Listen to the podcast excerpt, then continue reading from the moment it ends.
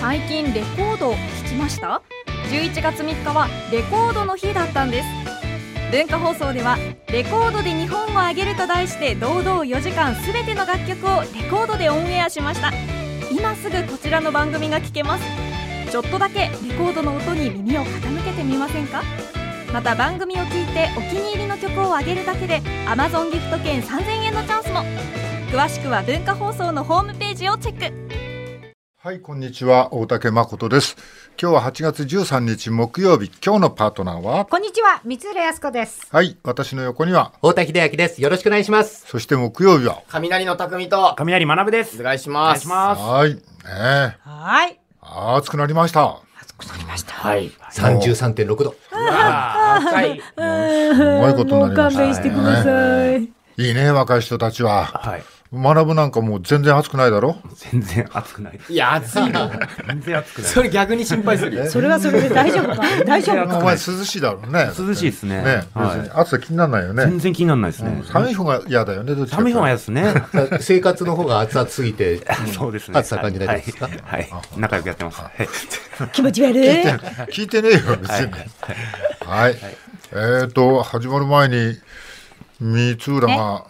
匠のことなんか褒めてたねあめちゃめちゃすごかったラップの番組夜のあのフリースタイルダンジョンってねプロのラップの人たちがあのうんフリースタイルのあのディスり合いはいのやる大会があったんですよ。うんあれがね諸事情によってね終わったんだよね。そうです。それで芸人さんが出て芸人さん同士が戦ってんフの。リースタイルティーチャーっていう番組になっそうて、うんはい。うんそれで匠くんが出てて匠くんのラップを聞いてんすげえの。びっくりしちゃったすっげえうまくて興奮して録画もうその場で録画してあの毎週録画にしたぐらいであ来週が楽しみっていうぐらい ありがとうございますすごいあのこの番組でやっとったヘッポコラップと違うよ全然違う。全然違うびっくりしたあそんなすごいのはい。うん今一番匠すごいです。多あー分人生の中へで。ーすご。はい人生の中で一番今。一番すごいです。バッキバキだったよねバキバキです。フリースタイルラップっていうのは、あの、アドリブで、そうどそんうそどんうどんどん即興で作っていくんですね。あのー出てる芸人さんが僕と、今野ブルマさんと、レイザーラモン RG さんと、ゆりやんなんですよね。うんこの4人で。おーが、えっと、おのおのラッパーの先生んとタッグを組んで、ん1ヶ月間フリースタイルラップの練習をするんですよ。はいで、1ヶ月後に4人の総当たりバトルで誰が優勝するかっていう、そういう番組なんです日ね。本語がラップに聞こえてきた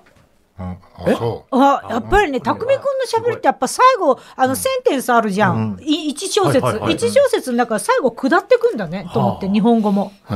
えいっ「ユリアン・レトリバーとなんとかと」ってうんかえ「総当たり戦で」って茨全茨部あ茨城弁とか関係あるの今のな、そうなってました僕日本語もぽいぽいぽ茨い城ぽい弁だったら、茨城、えっと、デデンのは、RG さんと、上がってくるユリアン・レドリーバーと、上がってくコンノ のブルマと、僕です。茨城弁だと上がりますね、全部。上上がるね、はい自然とラップになってる。ねえびっくりうんその間学ぶ何やってんのあ、僕ははい鼻くそほじってた鼻くそほじって、はい。あはい本当ギャラ半分持ってかれギャルる。半分の。はい。いや、本当すごいですよ。びっくりしたよねあれはすごいい。や、三浦さんが見てくれてるっていうのはちょっと、偶今然日初めて知ったん偶で。然見いてや、嬉しかっいたでやすよ。用意された韻を踏んだフレーズは確かにあるのよ、うんだけど即興で相手が言った言葉拾ってそこに韻にす、を踏むってすごいなと思って、あそうすっごい、うん番組出てるやつでこいつが「まだな匠はすごい」とかって言って、んなんか面白くねえないいじゃないですか、俺が褒められる日があっても。いいじゃんいいじゃんなんで落とそうとするんすかいや落とそうとしていないいけぜど今さ日はだから素あん直まにり。番組の中で褒め合うことないよ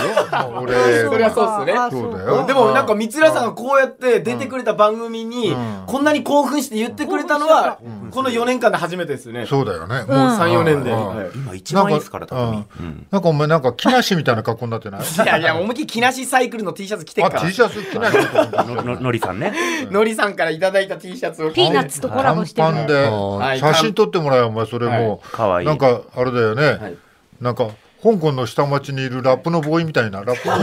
ーイみたいな香港のランパなんかー。ラップ香ボ港ーのイ。香港のラッパーみたいな感じ香だ港のラッあパー久しぶりに短パン履きましたけどん、ダメっすね、僕が短パン履くと。なんでいや、ほんと小学生ですもんね。思いっきり。あ似合わないっすよね。ああやっぱりなんか足はちょっと30歳な感じするよね 毛の感じとか。毛の感じとかちょっと汚いです。昔のね傷とか汚いあったりして。あの子供の時もっと綺麗な足してたのかね、なんかわかんないけど、俺たちぐらいのともう年取るとね腹でが来てもう順次も俺もそうだけど、はいもう足細くなっちゃってもう足が細い。そう、足が細い。おおおおじいちゃんはあの足が細くなるね足が細いって嫌よね。そんなに嫌いやいや、あの、セクシャルな感じとして、私は、ケツが小さいの。ただでさえケツが小さいのに、年取ると、ますます張りがなくてケツが小さくなるじゃうんん。ケツが小さい人の裸ってなんかさ、あって一瞬、ごめんなさいって反射神経で言っちゃう。なんか、わかるその、あ、あ一りま回すよかもそれ見ちゃったみたいな、なんか。えそれは何そう、女銭湯でさ、うんなんかあるか、もケツの小さいおばあさんとか見ると、ああ、ごめんなさいって 言って、反射神経で、あ、ごめんなさい、見ちゃ、ごめんなさいって、な、な、だ、今まさに私が今、ごめんなさい体型に近づいてってんの。言われる側になりそうつつそうあそう、るってケことツの小さな、えだって昨日かな一昨日か三浦の水着の写真ですごいスタイルいいって話この番組でなってたんだよ。だあっ、てスタイルいいです昨日よ。、昨日なって。いい昨日でも、い昨日のさつの、もう本当違にこ、うんだってお前が沖縄行った時に俺に送ってくれた写真があったじゃん。ああ、サそンれグラス何年前ぐらいですか ?4 年前ぐらいあれなんか写真集みたいに出しただろ。写あ真写。真集出したのがは、えーと写真集40、えーだってそれでも45ぐらいかな45ぐらいうん。四年ぐらい前。ううんーん。あだからあの綺麗な。そう筋トレゼロであんな美しかった、うん。今はもう、おーロロうロん。なんだそれ。ローバって言っちゃいけないんだって。言ったじゃないですかロロロって言っちゃったけど、あの、なんかさ、あるじゃん、あ るじゃん。自分に向かって言うにはいいんじゃないの。まあね自なん分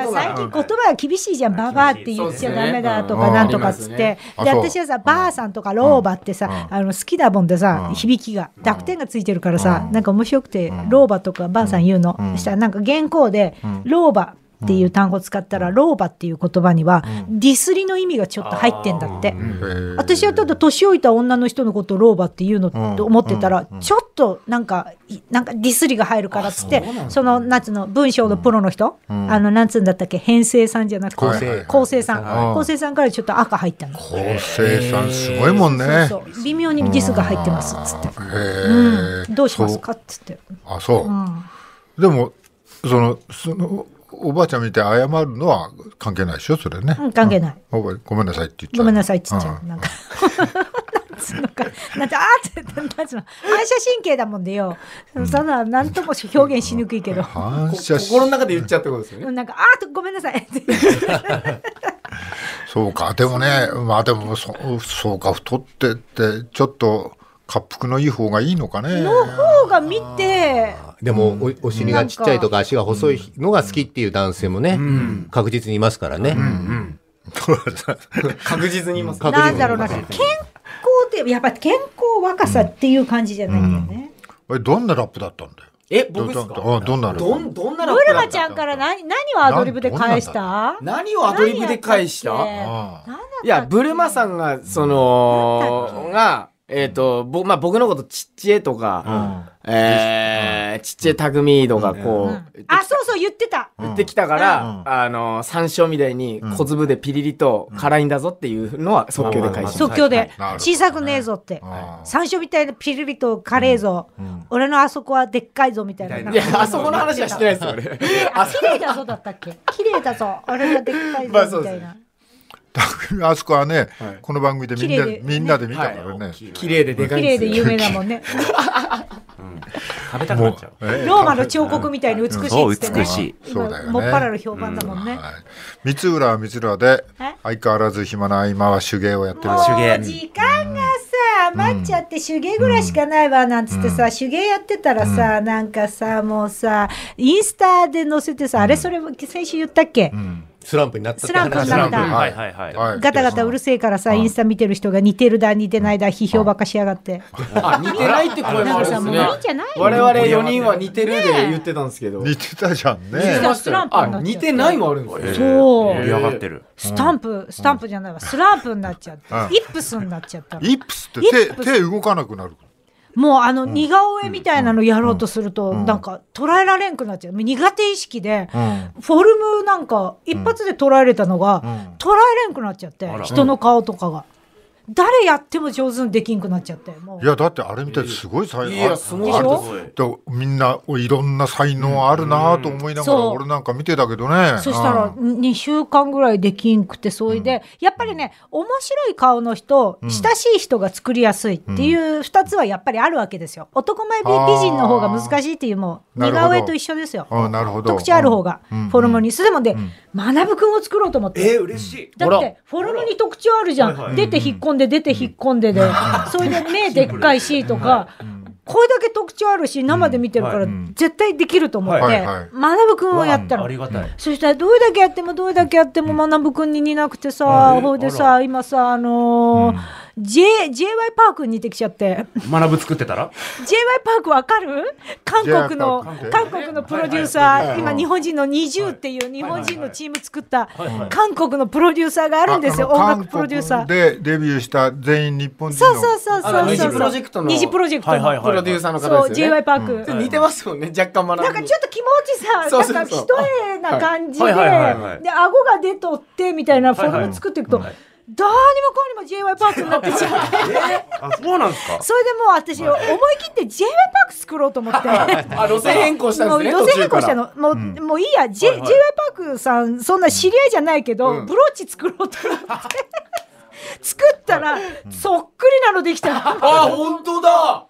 めちゃめちゃ似てる J. Y. パークのブローチができました。本物がわ私わからないんで似てるかどうかわかんないんめでちゃすけめどちゃ似てますし、本物ででもも写真もね、あるよ。あ J.Y. パークの、さん土台は学ぶなんですもんね。ちょっとこれでがじ本物です。ああよく似てるじゃない J.Y. パークさんなでんすか知らないけ。どあこの人です。おおこういううん目目うん目をねこううん細めて笑うわけがあって、ううーんうんうんんって。うん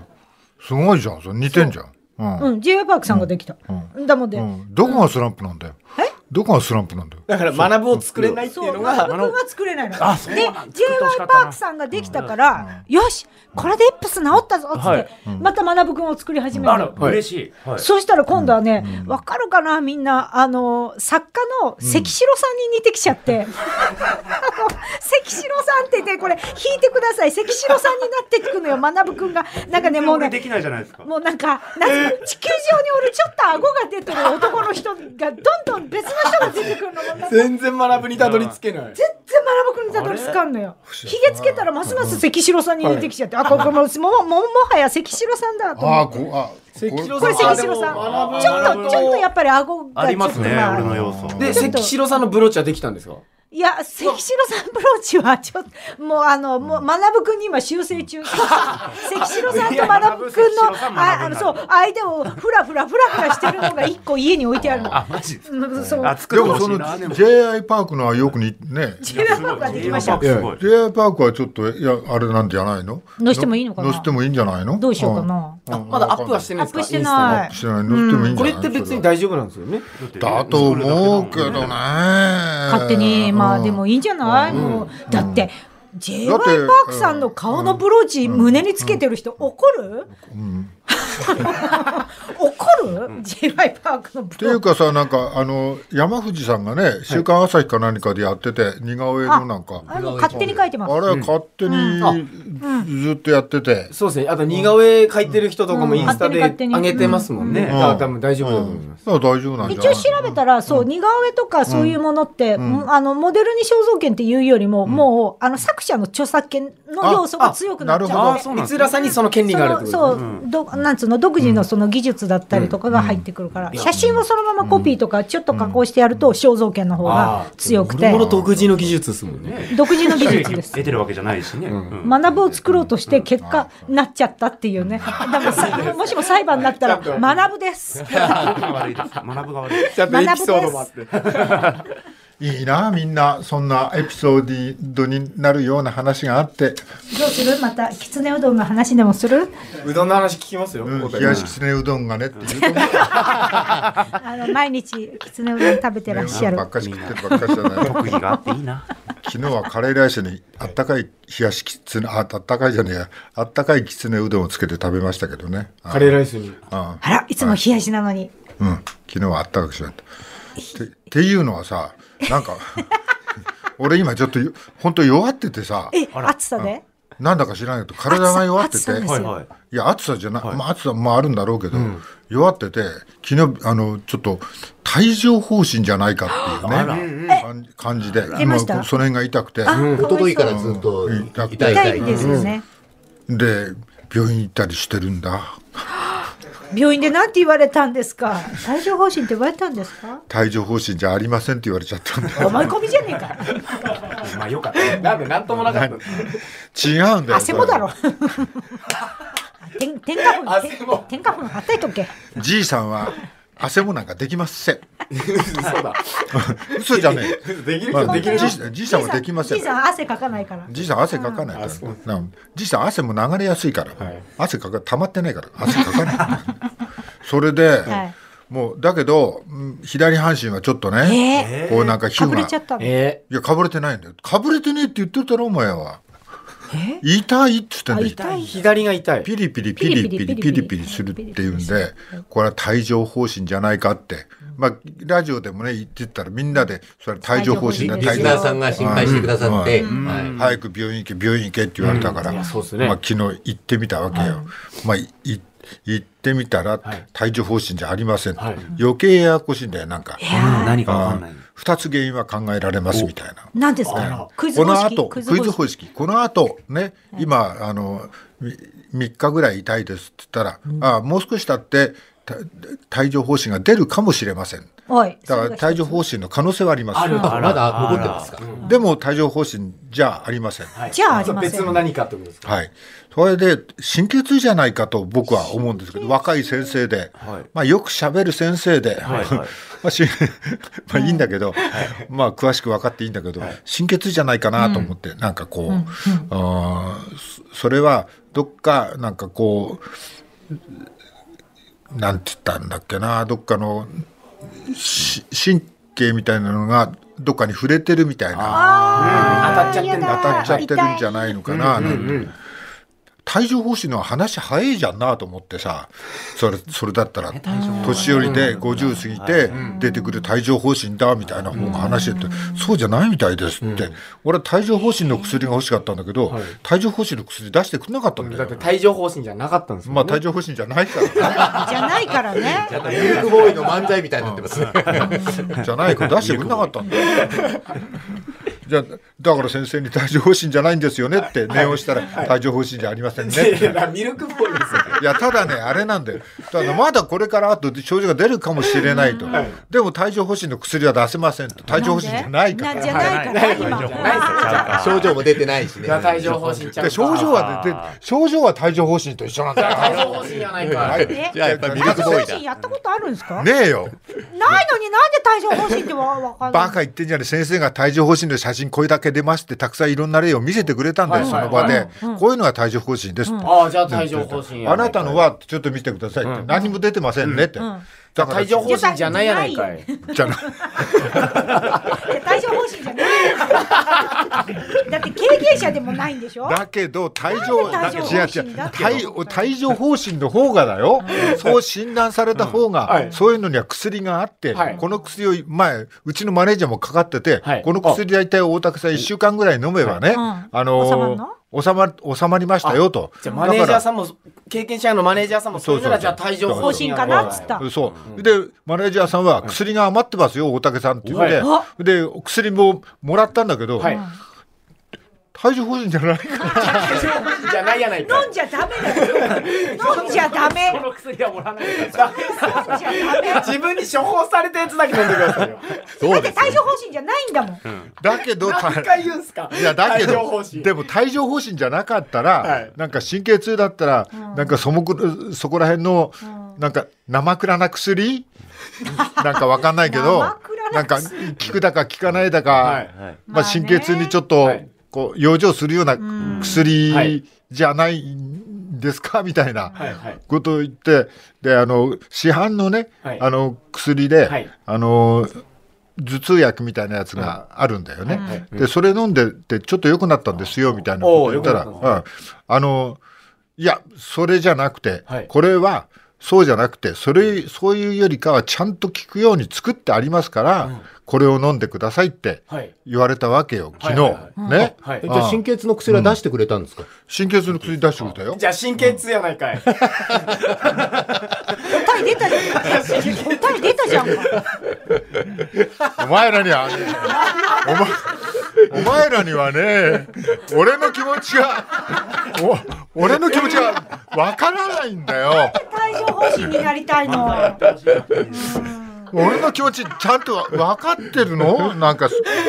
面白い。なんで対処方針に憧れるそのうそう。なんで憧れてるのかわかんないですよ。違うその方が辛いだけでしょ。ちゃんとした薬が出て1週間で治るからそっちの方が楽じゃんと神経痛とかなんかだったらいつまで飲んでてこの薬のなんかその生っちょろい薬でねいつまでもなんか体ピリピリしてるんじゃねえかなって思うじゃんだって間違って体調欲しいのがはっきりしてるから。はっきりしてるだろ白黒直し方もあるからってそことうですそようね。そうそそれでそんな神経痛のお薬は飲んだんですかう飲んだよどうでした変わんねえよじゃあ神経痛じゃないやないかい。だろいや違う時間がかかって効いてくる薬かもしれないですそもれんね。時間がかかって効いてくる薬なんですかそれは。じゃあ対処方針かまあでまあななんかじゃあじゃあ対処えじゃあ対処方針だから医者医者は1週間で様子見ましょう、もう様子見ましょうと、はいこの1週間分出しますと、はい様子見ましょうと、はいもし体に発疹が出たら、はいまた来てください。対処帯状疱疹だ。帯状疱疹ですよ。どれなの。どっちどっちなんだよ、もうだからは早く病院に行き過ぎちゃったってことなんで違すか。うよ。理想の歌ってあるからいや、帯状疱疹は何日もかかっていくより、早く行った方はがいすぐ治るんだまよ。あまあそう早期発見というか早めに。それはマネージャーが言ってたもん、うちのマネージャーが。石原えさんが言ってた早んですねく行った方が治る。早く行かないと後遺症がいつまでもなるほど残るそうじゃかん。。んただいお医者様もは判断できないかったってことですもんね。い本当に帯状疱疹かどうかっていう。そうそうそうそう。はいはいやぶ医者